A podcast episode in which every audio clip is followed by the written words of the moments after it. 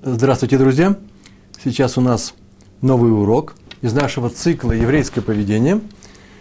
Мы изучаем законы Мусара э, в применении к нашей жизни, э, э, актуальные для нас, на примерах жизни наших мудрецов, а также на примерах из Талмуда и прочих примерах. И главное, что еще рассказываю немножко теории и истории. Сегодня наш урок называется из цикла «Еврейское поведение», называется «Не за счет других» восклицательный знак. Такое название. Сама заповедь э, формулируется таким образом. Я попытался ее сформулировать, но вот то, что получилось. Нельзя стремиться выполнить заповедь наилучшим образом, если при этом страдают другие.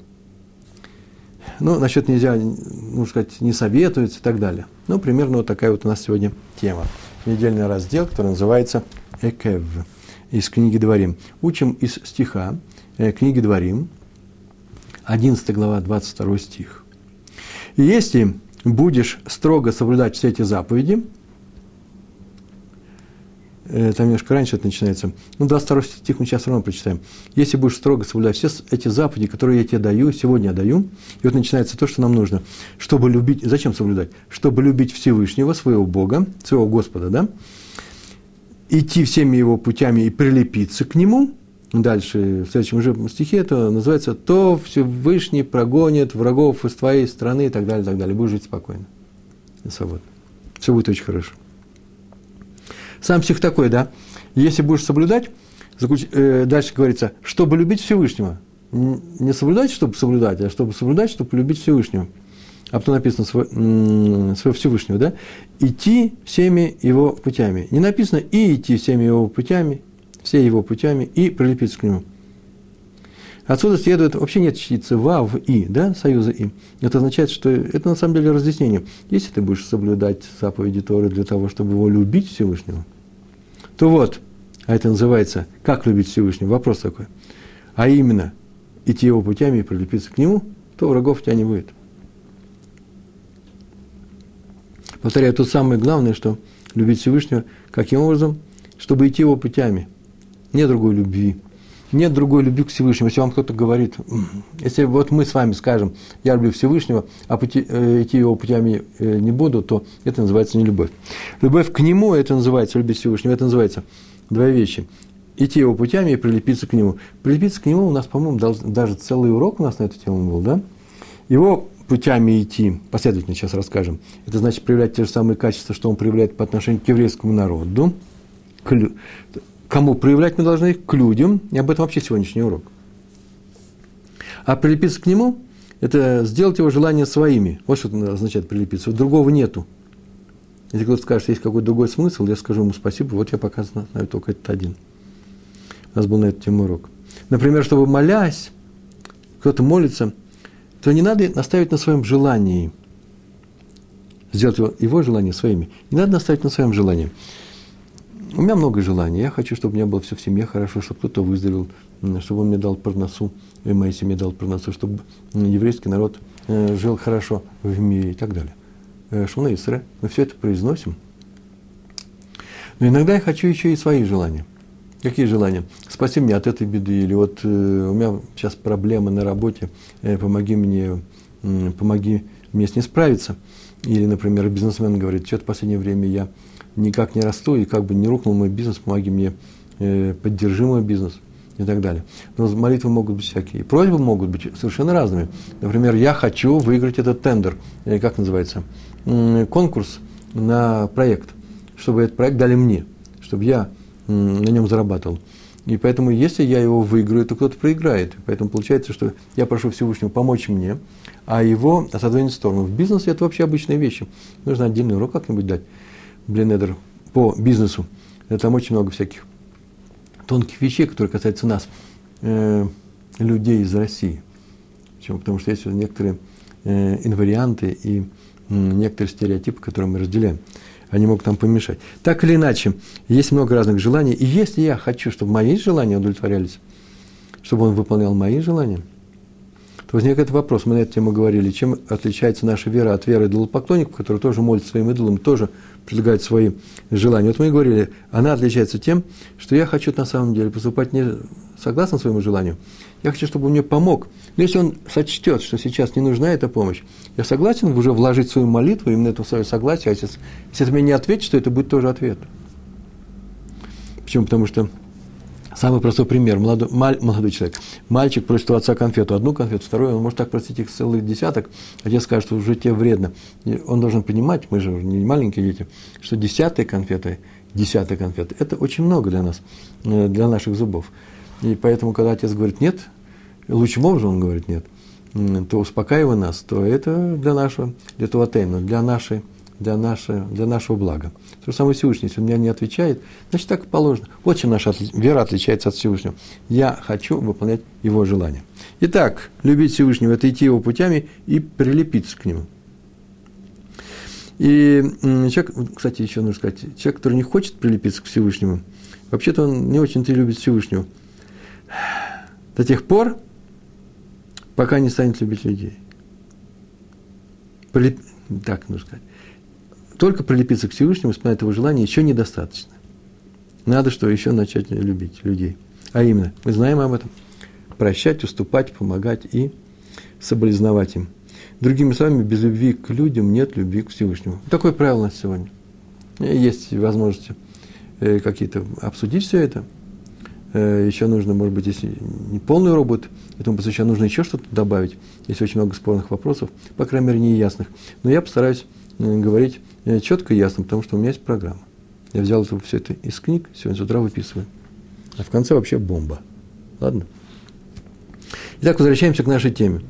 В первую очередь нужно заботиться о людях, а потом о красивом исполнении заповеди. Это, заметили, так было так сказано, нельзя стремиться выполнить заповедь наилучшим образом, красиво, если при этом страдают другие люди. Вообще-то заповедь нужно выполнить. Есть люди, которые будут страдать от того, что я выполняю заповедь. Они не хотят, чтобы еврей выполнял заповедь и не только не евреи, еще и некоторые евреи, в семьях недопонимание, значит, нужно все равно его выполнить нужно. Но таким образом, чтобы, например, другие евреи не пострадали, по возможности, чтобы другие люди при этом не пострадали, чтобы они не, не, не переживали большой удар, ой, наш сын соблюдает. И мама переживает, что сын не кушает у них дома, потому что не кошерно. Значит, нужно сделать так, чтобы и не кошерное не есть, и мама не переживала. Чтобы мама сказала, ой, стал мой лучший с тех пор, как он начал, и до этого был хороший, как начал соблюдать Тору. Правда, он не ест на моем столом, но ничего страшного, мы найдем с ним компромисс, я начну делать то, под его наблюдением, может быть, что будет э, кошерным, как они все произносят, да, кошерным, и она будет стараться, если она любит мальчика, она будет стараться. Итак, возвращаемся к нашей теме. Раши. Он сказал на этот стих, там, где было сказано, чтобы любить Всевышнего своего Бога, а именно идти всеми его путями и прилепиться к нему. Так Тора просит от нас. Это просьба Торы. Как сказано очень интересным образом. Если ты будешь соблюдать, чтобы вот это было, чтобы прилепиться к Всевышнему и идти его путями, то врагов у тебя не будет. Ты же не хочешь, чтобы у тебя были враги. И отсюда мы видим, что Тора тем самым говорит, слушай, вообще это правильное желание. Хоти так, чтобы не было у тебя врагов. Желай, чтобы не было врагов. Я тебе помогу не о каждой беде она так говорит Тора. Вот беда, она реальная беда. И человек болеет после э, прививки. Немножко подболел. Это нужная беда. Э, не отвлекаемся. Рашин этот стих так сказал. Что такое э, любить Всевышнего, идти его путями, прилепиться к нему? И написал несколько фраз прям, буквально одна. Он, Всевышний, прощает Рахум, да? Он прощающий. И ты прощай. Он делает добрые дела. Гумаль Хасидим называется. И ты делай добрые дела. Вот что, это называет, что называется э, идти его путями. Отсюда выводит Раби Яков Нейман, некоторые произносят Найман, э, известный автор многих замечательных книг, талмудист, ученый. Он так написал. Понятно, что есть выполнение заповеди Бен Адам Лемаком и Бен Адам Лехаверо. Это я сейчас вступление такое делаю между людьми и между человеком Всевышним по отношению к Всевышнему. Это называется Бен Адам Лимаком, это по отношению к Всевышнему. Например, Тфилин, Шабас, Шаббат. И Бен Адам Лихаверо. Например, не говорит Лашон не обижать людей и так далее. Любить их. Так вот, выполнение заповеди по отношению к Всевышнему понятным образом обусловлено страхом нарушить заповеди заповеди по отношению к людям. Он вывел отсюда из этого, из этого Раша. Поэтому, когда человек поднимается в исполнении заповеди, он становится лучше, выше в исполнении заповеди и прилепляется к Творцу.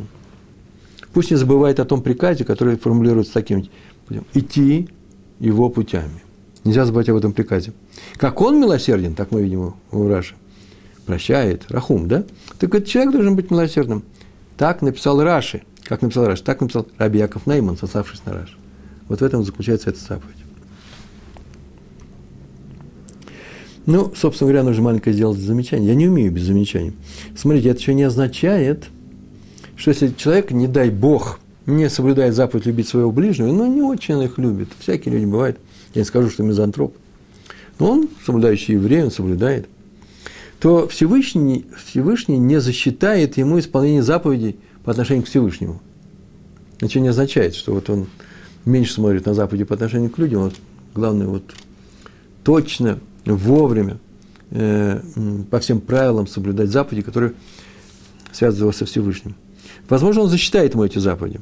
Но вот насколько, вот об этом-то и разговор, на, на, на какой степени он ему это засчитает. Ясно только одно, что человек, который на самом деле хочет прилепиться к Всевышнему, сделать его желания своими, должен быть максимально внимателен к заповедям, к заповеди любви, любить своего ближнего. В противном случае он не любит Бога, который сказал ему, люби своего ближнего. Что же за любовь такая? Я тебя люблю, но вот твою заповедь одну, которую мне сказал, люби ближнего, я ее не очень-то давай. Да люди, смотри, какие люди. Вот с таким приходится жить, с таким приходится работать, часто говорят. Не дай Бог. То есть, по, по большому счету, если вы не будете распространять эту информацию дальше, то я вам ее сообщу. Почему? Потому что можно обидеть других людей. Так вот, нет соблюдающего еврея, если он не любит других, евреев, э, других людей. Груб с ними, например, обижает их, требователен к ним, высокомерен по отношению к ним. Он никакой не соблюдающий.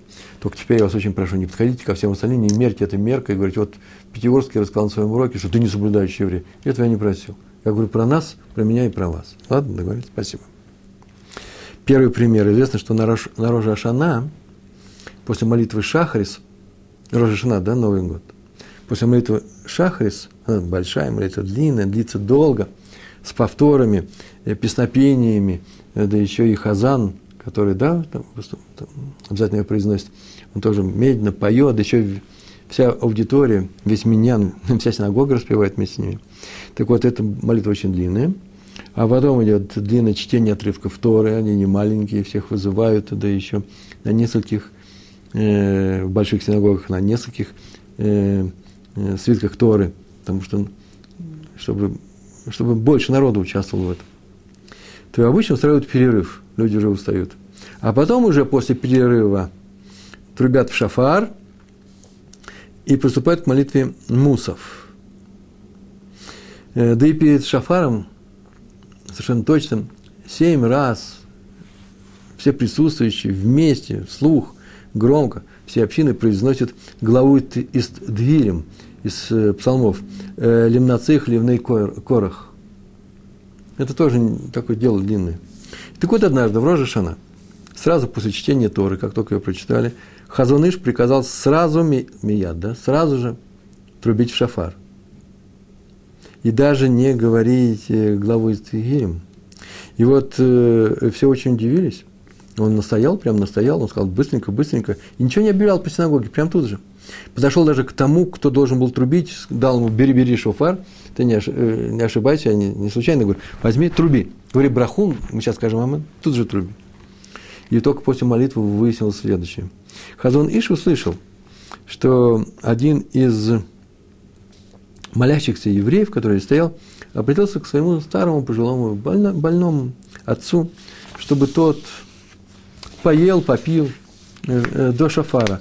Э, почему? Потому что время уже ушло, уже все приближается к полудню, а он человек слабый, и он его просил, чтобы он, старый больной человек, выпил воды, съел мизойнес, да, какой-нибудь уга называется, какой-то пирожок. Никогда не скажу слово печенька, потому что нет такого в русском языке слова. Съел что-то такое вот мелкое. Тот отказался. Старик сказал, что он потерпит всю жизнь он соблюдал это, это правило, так положено всем людям. но он в их семье, это очень важно, до шофара, в роже, шана ничего не есть, не пить. Такой у них обычай. И, и пока не произойдет, произойдет трубление в шафар. Э, трубление тоже нет такого слова, на самом деле. В словаре можете посмотреть. Но все пишут это слово. Процесс, когда человек трубит в шафар, как его назвать? Вот придумали, по-моему, только в еврейских книжках, на, русских, на русском языке, трубление в шафар. Нет такого слова. Так вот, э, как только он услышал, что он отказался, Хазон Иш тут же решил, что не задерживать, ничего страшного, никто ничего не выиграет, а он проиграет, не дай Бог. И поэтому сразу приступить хм, к трублению в шафар. Из одного человека огромные синагоги так и поступили. Это и называется не делать красивую нашу заповедь, медленно мы будем э, распевать псалмы и прочие вещи. Человек мучается. Может быть, он не очень мучится, но ему может быть плохо физически. Э, поэтому поторопимся. Но немножко теории. Известен эпизод с Моше Рабейну, с нашим учителем Моше, который шел в Египет по приказу Всевышнего. Ему было сказано, иди в Египет, спасай свой народ.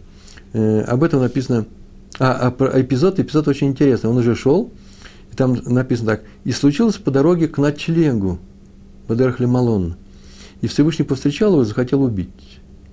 Это книга Шмот, 4 глава, 24 стих. Всевышний повстречал его и захотел убить. За что? И объяснение тут же. За опоздание с обрезанием сына. В самой Торе, это называется пшат, простой смысл, не видно из-за чего. Но драж, объяснение, что же там имеется в виду, известен, что это за обрезание сына. Это в Мидрашах написано. И Раши пояснил, что такое изобрезание. Написано, заповедь «иди в Египет» отодвинула заповедь обрезания – и пока ты идешь в Египет, заповедь обрезания, она совершенно четкая. Нужно восьмой день обрезать ребенка, у него родился ребенок, у Моше.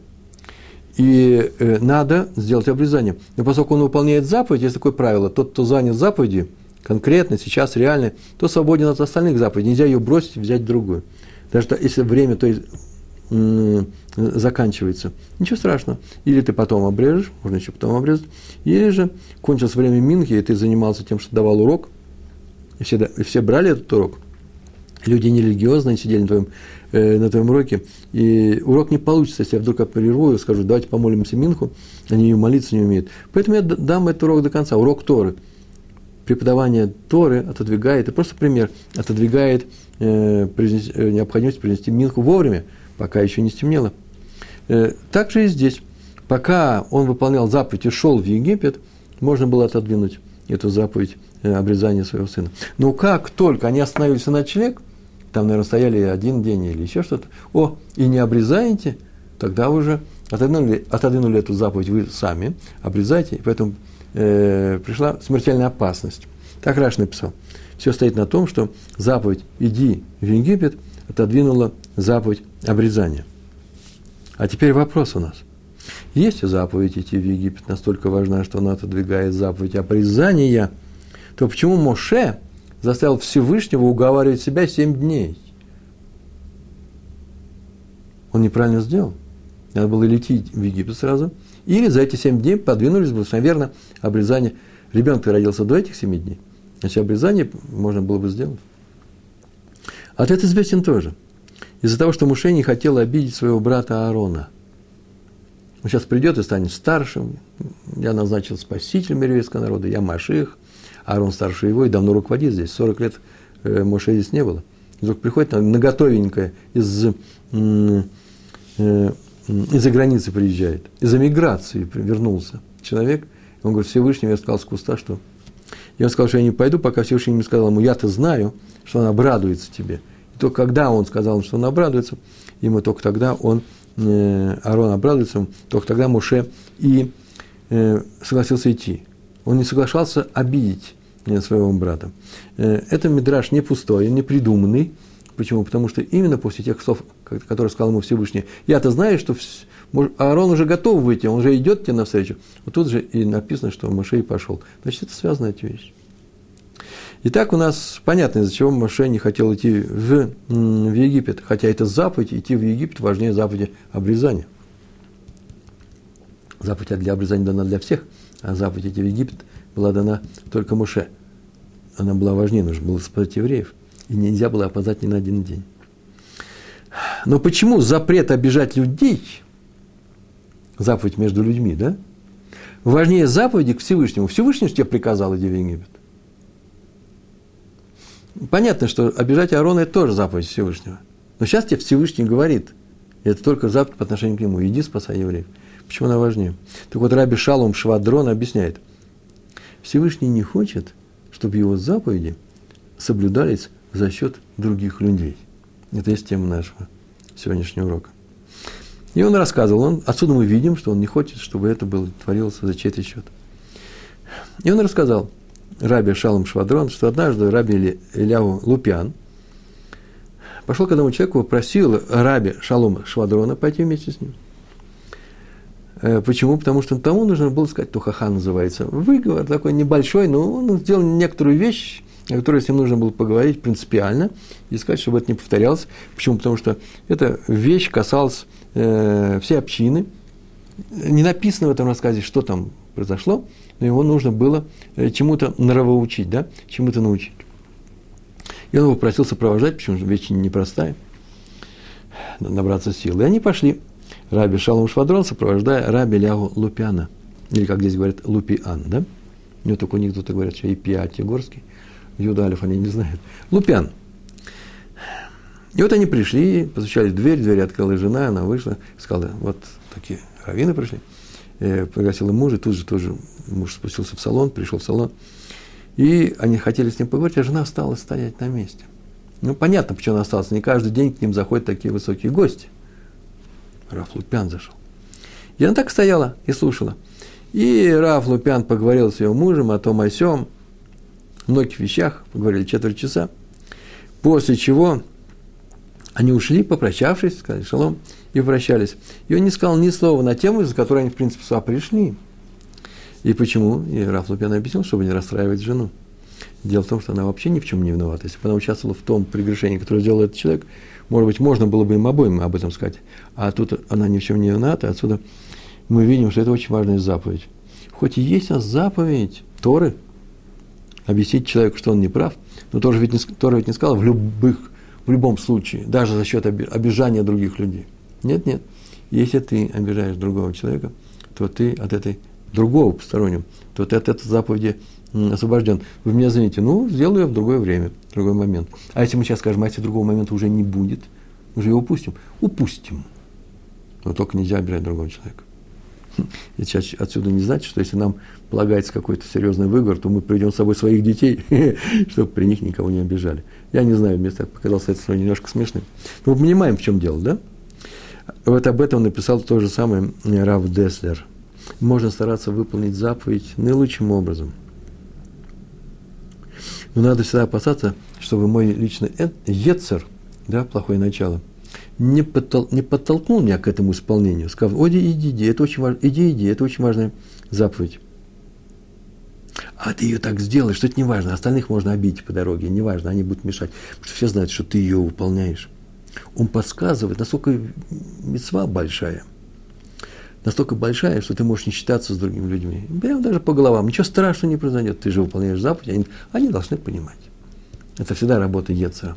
Если у вас очень большая заповедь перед вами, это об этом писал Равдесер, то, мне извините, посмотрите вокруг себя внимательнейшим образом, а нет ли здесь э, вероятности того, что мы обидим других людей. Почему? Потому что как раз в такие моменты это и случается. Большая опасность. Я вам привел пример из э, Раф Дестер про э, Саба из Слободки, дедушка из Слободки, да, Раф Натан Цви Финкель. Тот обратился к этому молодому еврею, который молился, э, не, не молился, он, э, он учился вместе с ними, он просто в пятницу, в тех литовских краях, где суббота начинается поздно, он старался, может, своей семье, может, сам по себе, начать субботу как можно раньше, э, в рамках разрешенного времени, диапазона. И как можно раньше всегда. И э, Сабы Слободки подошел к нему, скорее всего, наедине сказал, а тот уже разнес это по всем. Сказал, смотри, что тебе дает такое раннее соблюдение? Что ты выигрываешь? А проиграть ты можешь многое. А именно, ты ведь смотришь на всех остальных, на нас, которые еще не соблюдают, как на людей не соблюдающих. Есть такой взгляд, да? Я-то уже соблюдаю. Ох, какой я. Они ничего не соблюдают. Времени пришло, согласен, но они ничего не соблюдают. Не можно проиграть. То есть, э, как бы ты это ни делал за счет того, что ты смотришь на всех остальных сверху вниз, и это может нанести урон другим людям. Второй пример. Извините. Раби Ашо Леп Дискин был такой крупнейший, главный раввин сто лет назад и больше, э, главный раввин Иерусалима. Вот здесь, в Иерусалиме, он был главным раввином. Он был крайне требователен к исполнению заповеди Песах. Он все максимально, э, максимально выполнял, а к заповеди Песах необычайно строг был. Э, Мацон ел только из особой муки, которую делали особым образом на Э, мололи ее на, на особых жерновах, которые только пасхальную муку на них мололи, и делали ее из особой, муки, из особой пшеницы, которую делали в особом месте, на особые делянки, и смотрели за ней, в каком-то одном из мушавов. Мушав – это поселение здесь, в, в Израиле. И доверенный человек вез эту мацу, не мацу, а эту муку, пшеницу в Иерусалим, или уже, может быть, мололи, только эту муку он вез, доверенный Наиман – и держали особый мешок для этого. Мешок был для этого особый.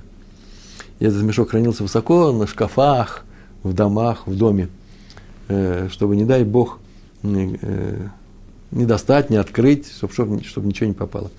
Вы знаете, ничего страшного в этом нет, это совершенно не психопатическое поведение, нормальное поведение. Просто человек красиво выполняет эту заповедь с особым старанием. Вот Рав Дискин выполнял эту заповедь таким образом. Многие люди так и делают – так они относятся к запрету э, Торы э, есть или держать в доме хамец, тем более в виде мацы, не дай бог, если туда что-то попало. Так или иначе, наше, не наше дело говорить на эту тему, так он делал. И все долгие-долгие годы тем человеком, который держал у себя на шкафах в квартире, здесь в Иерусалимской, был Раф Элезер Дан, Элезер Дан э, Ральбаг. Так его звали, Ральбаг. Вообще слово Ральбак означает Раби Леви Бен Гершон, так обычно.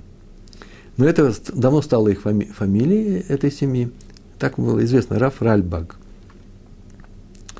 Между прочим, про него так сказано, что не могу не удержаться.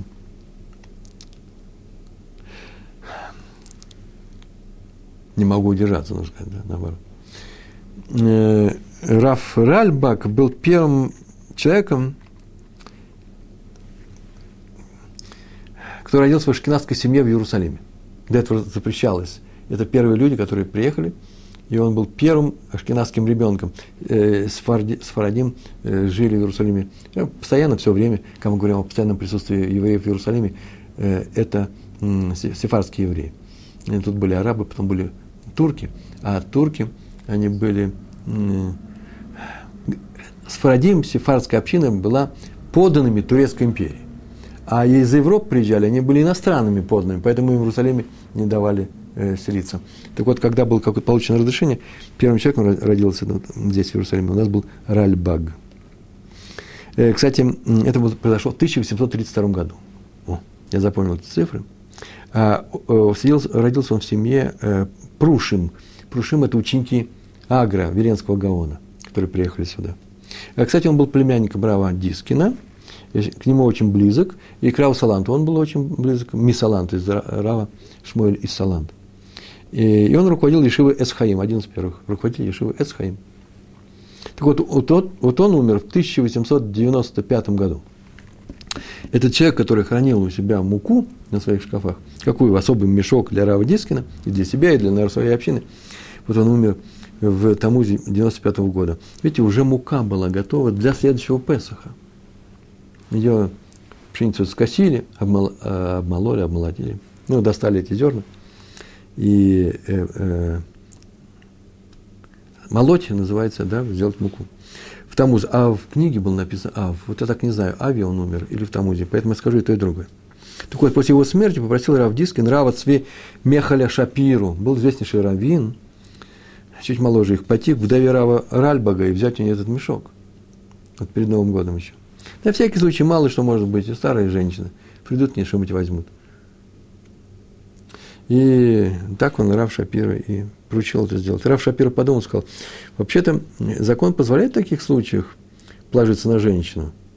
если она охраняет что-то, то закон, еврейский закон разрешает, что э, и охрана, женская охрана равна мужской охране. Хотя закон такой есть,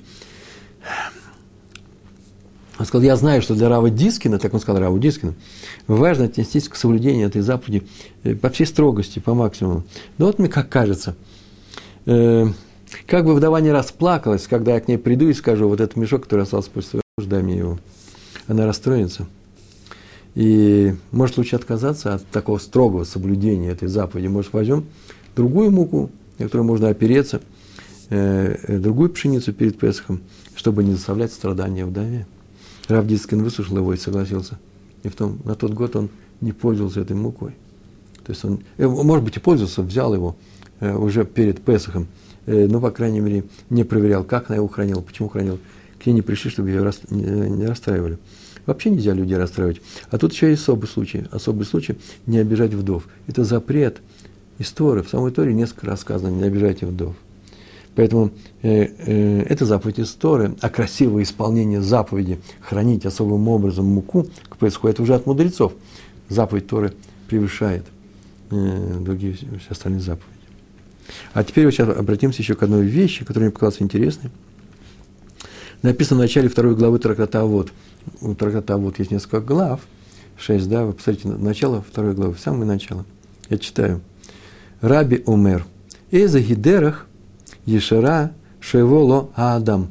Раби говорит, какая дорога? Именно та прямая, хорошая дорога, по которой стоит человеку идти.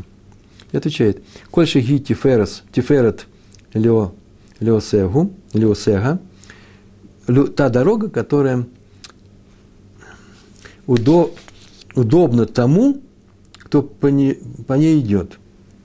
В, э, тиферетло минга адам. И чтобы от людей ему была похвала. То есть ему хорошо, он может сказать, вот какая хорошая дорога, мне полезно, приятно, может похвалиться этим. Да и люди его похвалят. Тиферет. Так сказано, Раби сказал так. Какой дорогой идти? И Рабейну Йона на это так сказал. Похвала от человека за то, что Тут написано Миадам, да, я сказал, чтобы люди похвалили его. Тут сказано «Э, Тиферас ло мин гаодум, э, миадам, от человека. Что это за человек? Какого человека? Того, которого ты научил хорошо, правильно себя поступать с людьми.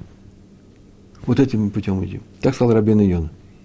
Выбирай тот путь, в котором тот человек, который берет с тебя пример, как поступать с людьми, вот такой, так, такой дорогой идем. Знаете, есть формула вложения, сам вся вложена.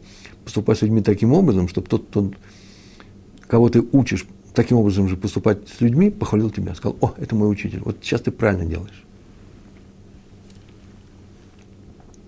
Могу примеров привести, очень много на эту тему. Когда один был ученик, мы в прошлый раз об этом говорили, ученик, а, учитель, учитель, потом стал учеником Раби Акивы, э, и он э, Шимона э, а, Амсони, да, говорят о нем, он учил все «эт», он учил, что как только встречаешь слово «эт», алиф, тав, то это означает еще что-то – не только про то, о чем он говорит, а еще о чем-то. И дошел до стиха, в котором написано Всевышнего бойся, там как раз Всевышнего, это Хашем. И сказал, ой, кого же еще можно бояться на уровне Всевышнего? И сказал, я отказываюсь от всего своего урока, вообще отказываюсь, не надо учить это. Он всю жизнь занимался, чем он занимался? Тем, что все-все слова «эт» сказал, о чем здесь еще говорит Тора. Он все это выяснил с учителями, с учениками и э, дал такой урок, а дошел до этого места и сказал, что нет, я отказываюсь от всего. Пришел Раби Акива и сказал, нет, это слово нужно учить таким образом, что сюда это еще и включает кого? Мудрецов Торы. А теперь объяснение, очень интересное объяснение, непростое. Он показал, пришел Раби Акива, посмотрел на этого учителя и говорит, слушай, ты отказался от всего? Он сказал, да. Мне не нужно ничего, никакой награды, ни от чего за эти уроки. Почему? Потому что я Всевышнего боюсь. Он сказал, о, вот таких людей, как ты, таких мудрецов, как ты, надо бояться.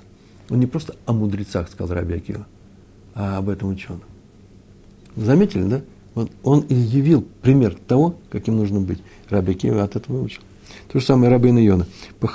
Здесь говорится о похвале от человека, зато похвале данного конкретного э, мудреца. У тебя лично ты идешь тем путем, за который тебя похвалит какой-то человек. Какой человек? Тот, который учится у тебя, как вести себя с людьми. Тософот, Надарим. Есть такой, такой трактат, совершенно замечательный трактат э, в Вавилонском Талмуде. 22 лист, вторая страница, 22 на 2. Э, и там как раз э, говорится о том, Тософот написали, что здесь говорится, иди тем путем, когда тебя похвалят люди. Не говорится за что, похвалят, будут хвалить.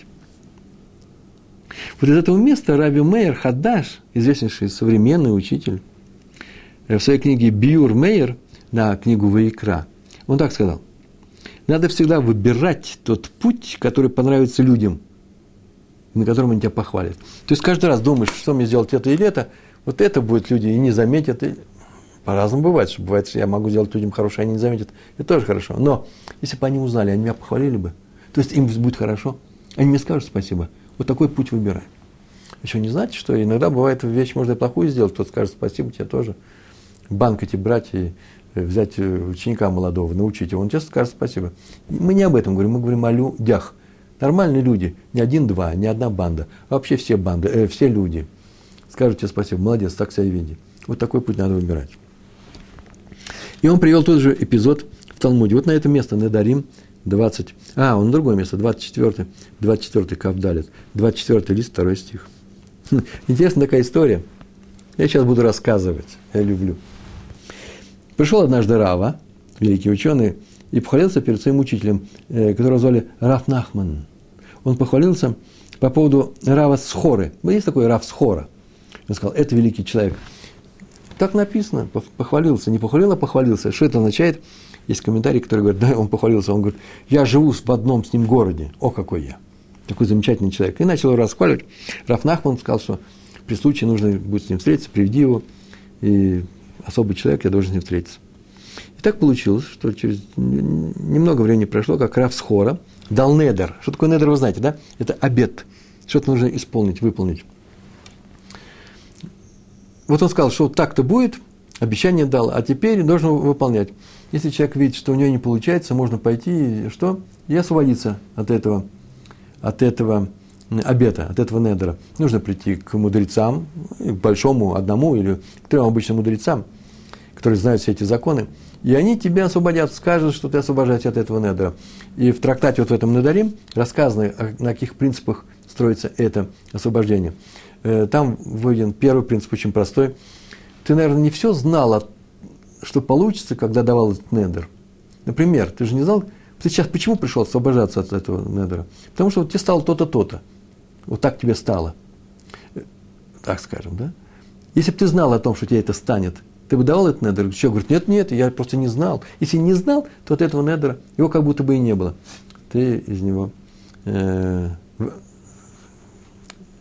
тебя освобождают от него. Женщины ходят к своему мужу. Э, муж не то, что отменяет недер, он говорит, я с этим недером не согласен, отменяет. А для того, чтобы пойти к мудрецу, мужчины идут к мудрецам, то они искореняют этот недер, как будто его в самом начале не было. Это первый принцип, там, по-моему, еще второй был принцип. Если ты очень сожалеешь, расстраивайся, то тоже можно, ты же не, знал, да, о том, что ты расстроишься. Просто о том, что такой тяжелый недер, тоже достаточно, чтобы его отменить. И он дал недер. Некоторые захотели от него, от него освободиться. И, и он пришел к Раву Нахману. Почему-то не спросил, я не знаю, там есть объяснение – Почему не самым простым способом не поступил для, для, для того, чтобы его освободить? Сожалеешь ли ты об этом? Очевидно, что если человек пришел освобождаться от недра, наверное, он не хочет или не может. Неважно. Почему-то. Он почему-то начал спрашивать о другом. Скажи, а вот если бы он выучил, изучил все это, он сказал, вот э, если бы это было обстоятельство тебе известно, ты бы дал бы этот недр? А Рав Схора был, во-первых, умнейший человек, он все предвидел. Во-вторых, он был полный праведник, он не умеет обмануть. Он сказал, да, я это знал, я все равно бы дал его. Тот говорит, а вот если бы так, вот об этом знал в других обстоятельствах, он тоже говорит, да. Написано ин, ин это да. Дал бы я его. Раф Нахман так расстроился.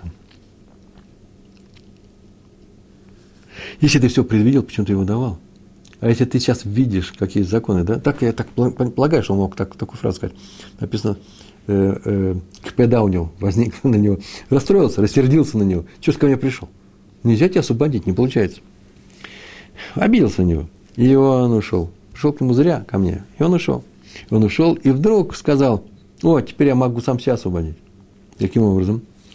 А так вот написано же вот, сказал Раби, что какой прямой путь, какой прямой путь следует себе, э, следует избрать человеку, чтобы был удобен там, тому, кто похвален, тому, кто по нему идет, и чтобы от людей была похвала.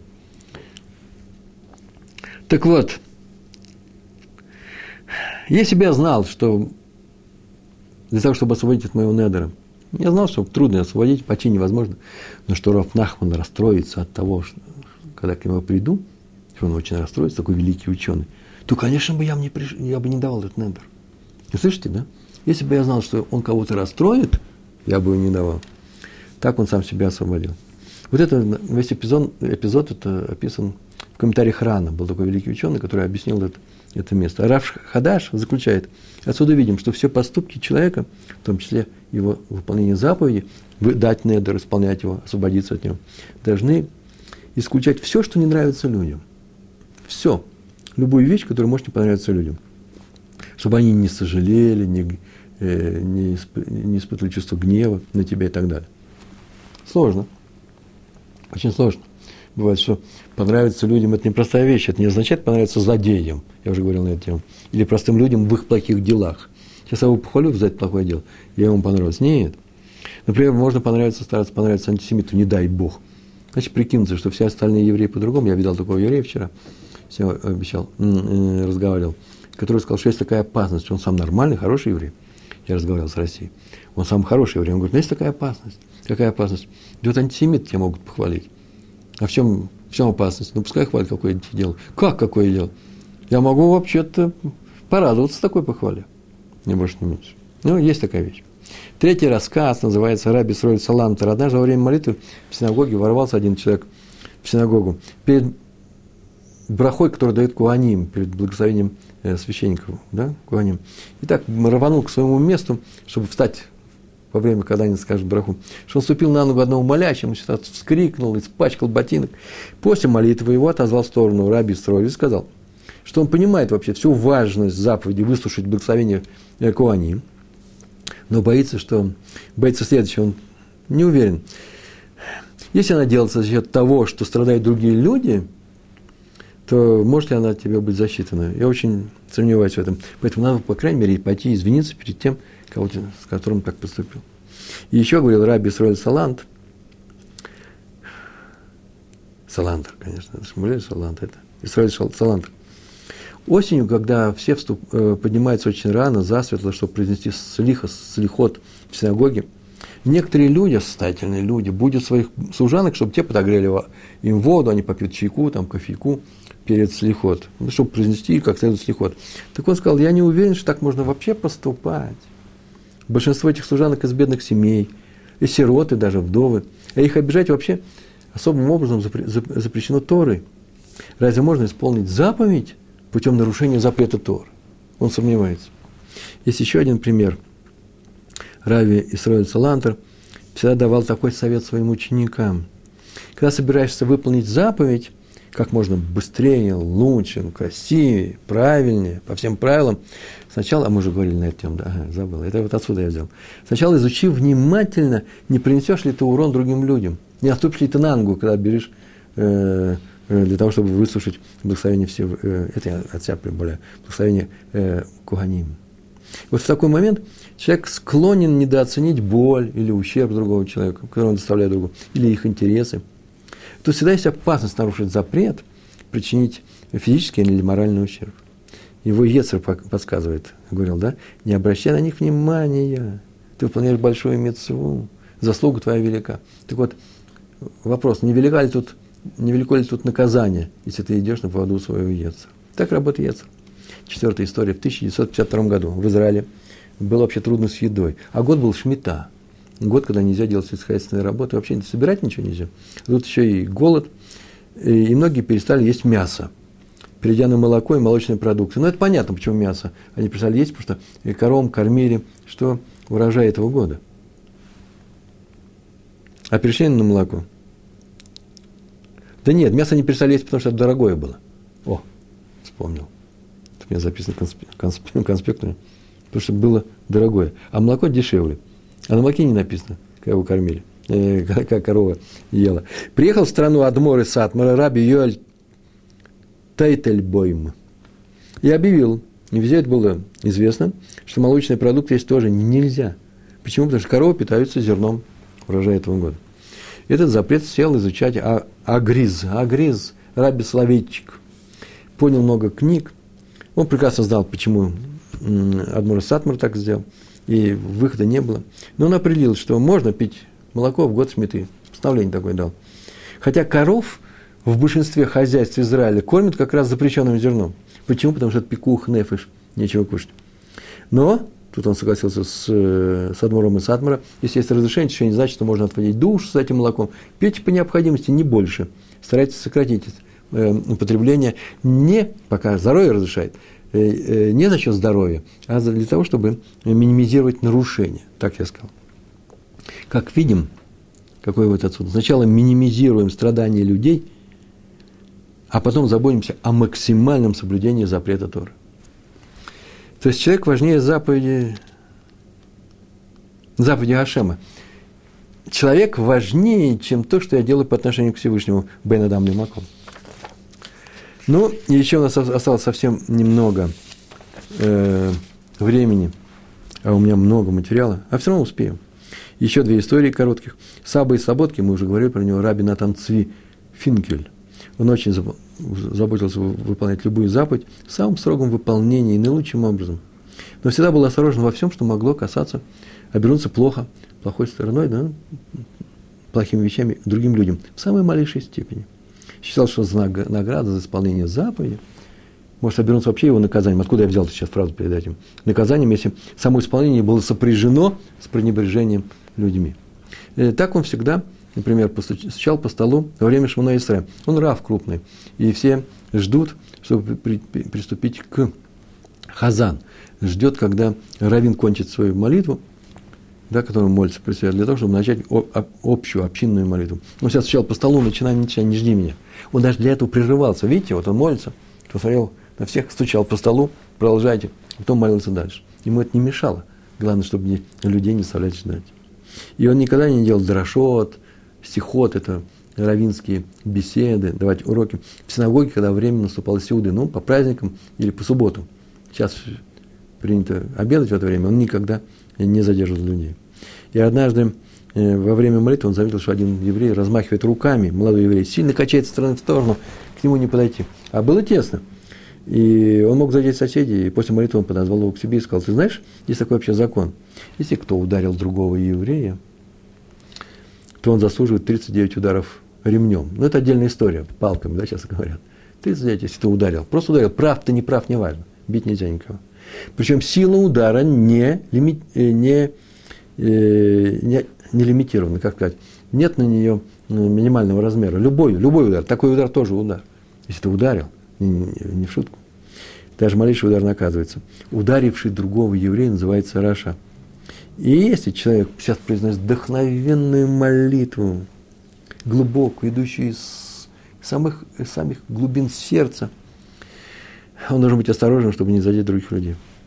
Я вообще боюсь, это я от себя говорю, я, Пятигорский, это не Раф Финкель, что чем сильнее молитва, может быть, тем сильнее будет наказание, если ты задел других людей. Откуда я это учу? Из поступка Моше Рабейну. Моше, который стукнул палкой по скале, чтобы она дала воду, получил большое наказание, он не вошел в Эрцистрой. Все остальные вошли. То есть, чем выше человек, тем, менее, тем больше его наказание за простую и обычную вещь. Поэтому не обижай других людей. Если ты молишься очень сильной молитвой, не обижай. История про раби Бен Циона Аба Шауль. Он все, все заповеди выполнял наилучшим образом, но знал, где нужно устражить, это называется ляхмир, да? Ляхмир – устражить выполнение заповеди. А вот мы сейчас еще и это все ограничим. А где облегчить? Леакель. Нет, даже не так, нельзя сказать Леакель. Он ничего не посыпал Леакель. Он себе так говорил. Знает, где утяжелить да, заповедь. И знал, где не следует утяжелять. Вот. Где нужно отказаться от о ее э, устражении. И говорили, что все, он, он взвешивал каждое, выполнение каждой заповеди. Назывался на вес, как на весах взвешивают золото, так он взвешивал все возможности исполнения заповедей в любом случае. Не заденет ли других людей это? В его времена не все шойхеты выполняли, строго выполняли заповедь извлечения запрещенные жилы из ноги зарезанного, зарез, зарезанной коровы, зарезанного, зарезанного животного. Называется никур, да? А человек, который достает эту жилу запрещенную, помните, написано про Якова Вину, что когда его тот ангел, Малах Сатрон, боролся, задел за ногу, он начал прихрамывать и с тех пор не едят. Так вот эту, эту жилу нельзя кушать. Человек, который это делает, называется минакер. Минакер. Еврейская профессия. И поэтому, так или иначе, Раби Бен Цион Абу Шауль старался, что не есть то мясо, которое было куплено у человека, которое, э, который не он сам купил, не, э, неизвестно где купил. Там написано на лавке э, кошер, а вот он ел такое мясо. Но вот после женитьбы, однажды он прожил несколько дней в доме своего тестя, и теща подавала каждый день ему на стол мясо, купленное ею. И Раби Абу Шауль ни разу не отказался от этого мяса, чтобы не обижать эту женщину. Почему? Потому что она вообще покупала кошерное мясо, но не настолько кошерное, не настолько красиво исполнена заповедь только у одного человека. И он решил от, отказаться от своего устражения, чтобы только не обижать э, человека. Это у него хумра такая, ужесточение, о, м, устражение. Поэтому можно купить там, где просто есть мажгиях, есть рабанут, надзирает кто-то за этим, все достаточно. Но хумра, так у него было такое правило, отступает там, устражение там, где есть вероятность обидеть человека. Это называется не делай устражения в Торе для себя за чужой счет. Сегодня мы говорили об этом. Что обидеть другого человека называется за его счет. Если можешь при этом задеть других людей, не дай им Бог. Э, принято считать, что если человек молится Всевышнему от всего сердца, то его молитва будет принята. Всевышним, да? Я правильно говорю, Ария? И ему ответят, молись ну, на максим, максимально, сколько можешь. Это еврейская, э, еврейская реальность. Это наша Тора. Молитва очень важна. И мы это учим из Тегилем, из в книге э, псалмов царя Давида. Я молюсь от своего сердца, я знаю, что мне ответишь. Здесь есть две опасности – если просто к этому подойти, не думая. А именно, как бы человек не увлекся своими желаниями. Вот я желаю, что, вот, чтобы со мной произошло что-то. Чтобы все было хорошо. И я даже описываю Всевышнему это хорошо. Не за еврейский народ, моя личная. Просьба есть, ведь он же тоже мне, как царь Давид, царь Давид говорит, спаси меня от врагов, и вот я спаси меня от этого директора. Сделал так, чтобы он меня перестал меня обижать. Так вот он может увлечься своими желаниями. А об этом мы уже говорили как бы ты ни подменил нашу Тору идолопоклонством, теперь ты свои желания ставишь во главе всего.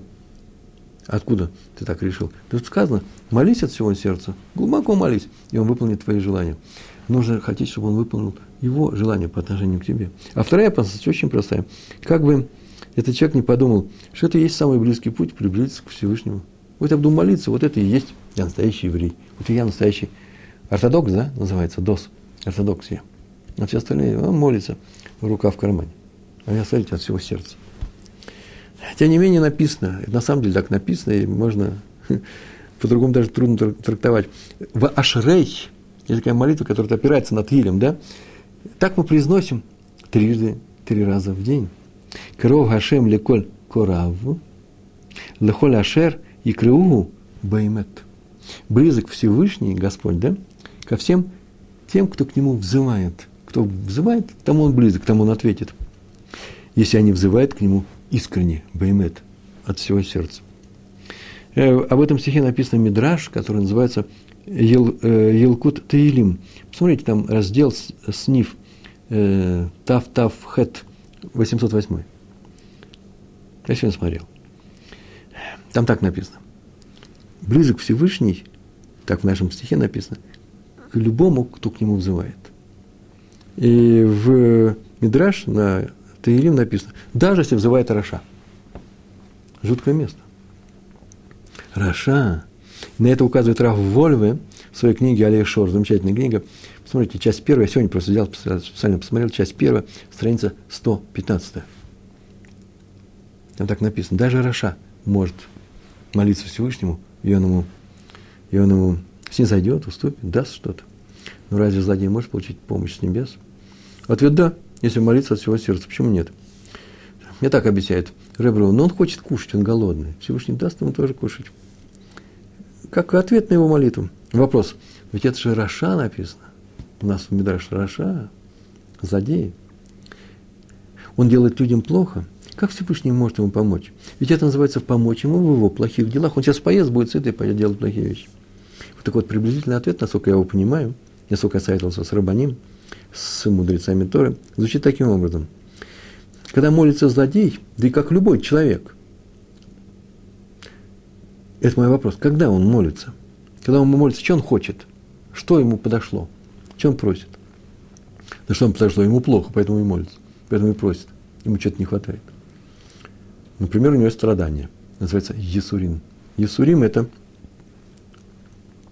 неприятные вещи, страдания и многие вещи, о которых известно, что они искупают вину перед Всевышним – да, искупление, капара. И сурин – это капара. Знаете, во многих уроках мы об этом говорим, у меня об этом тексты есть. И мы здесь говорили на наших уроках в рамках э, еврейского поведения. Вот поэтому, возможно, мы полагается помощь с небес. Почему? Потому что он тем самым как будто бы перестал быть хорошой. Или же, еще можно так сказать, а еще по-другому я сейчас скажу. По большому счету, вообще-то, человеку надо бы поостеречься, прежде чем просить помощи у небес – Почему? Потому что мы сегодня проходили, посмотреть, не пострадают ли от его просьбы, когда она будет исполнена другие люди. Например, мы же об этом говорили, бизнесмен. Некоторые думают, что соблюдающий еврей, бизнесмен, может получить помощь с небес, он же соблюдает, чтобы задушить другого партнера. Тот не соблюдает, вообще не еврей. Это большая ошибка. Никакой помощи в этом быть не может. Всевышний не помогает тому, кто мучает других людей. Так или иначе, сегодня мы выучили, что старайся молиться, как было сказано, да, леколь ашер и краугу беймет, по правде. Старайся молиться настоящим образом, по правде. Ты обращайся к Всевышнему, того, чтобы он тебе помог. Помогай людям. Если ты не помогаешь людям, тем самым какую помощь ты от него просишь? А поэтому можешь молиться и просить его, но всегда старайся при этом любить других людей. Потому что вполне возможно, что именно из-за нелюбви к людям из-за своей требовательности к людям, из-за того, что люди, я Всевышнего люблю, а вот люди это не очень. Вы посмотрите, с кем, с кем мы живем, какое наше окружение. Вот это может быть и сведет на нет всю твою молитву. И э, Всевышний тебе это ответит. Именно тогда он ответит тебе, э, когда ты э, будешь вести, будешь идти его путем, его дорогой, и к нему прилепишься. Повторяю, любить Всевышнего надо, если ты хочешь, чтобы он тебе помогал. Любовь к Всевышнему – это не просто любовь э, платонического ряда. Ой, мне так Всевышний нравится. Он мой папа, он мне помогает. Он хороший, как ребенок тянется, к своему отцу. Он себя его будет защищать. Этого еще недостаточно. Почему? Нужно заслужить эту любовь. Свою любовь к Всевышнему надо служить. Каким образом? Да очень простым. Делай то, что Всевышний делает с людьми. Он их любит. И ты люди, э, люби людей. Ты уже не маленький мальчик, который хочет только защиты. И Всевышний любит тебя и наделяет тебя силой защищать других людей. А именно, поэтому иди его путями, повторяй то, что он делает с, евреями. Они восстают, обижают его, не верят, спрашивают, да есть ли Всевышний в нашей среде. Он все равно продолжает быть с ними. Не отворачивайся от тех, кому ты взялся помогать, от своих родных, от других евреев. Ты взялся, взялся. На горе Синай ты взялся помогать другим евреям. Это первая, э, первая вещь. Иди его путями. А вторая, приблизься к нему – прилепить к нему. Что это за, э, за прилепление? А именно, не больше, не меньше. Сделай так, чтобы не твои желания диктовали тебе свое поведение в этой жизни, а чтобы ты выполнял то, ради чего ты и создан, ради чего ты и рожден, создан Всевышним. А именно, для того, чтобы ты выстроил самого, выстроил самого себя, поднялся в духовном плане. Что такое духовный план? Нет другого духовного плана, друг, духовного роста, кроме одного – научись любить людей и продвигайся на этом пути. Прощай их, помогай им, уступай им, будь с ними и в беде, и в радости. И только тогда и Всевышний будет и с тобой всегда и всюду, если ты хочешь, чтобы он был с тобой. Тогда это и называется «мы религиозные евреи». Мы, религиозные евреи, не за чужой счет, а только за, за, за, наш собственный. Большое спасибо, всего хорошего. Успехов вам. Шалом, шалом.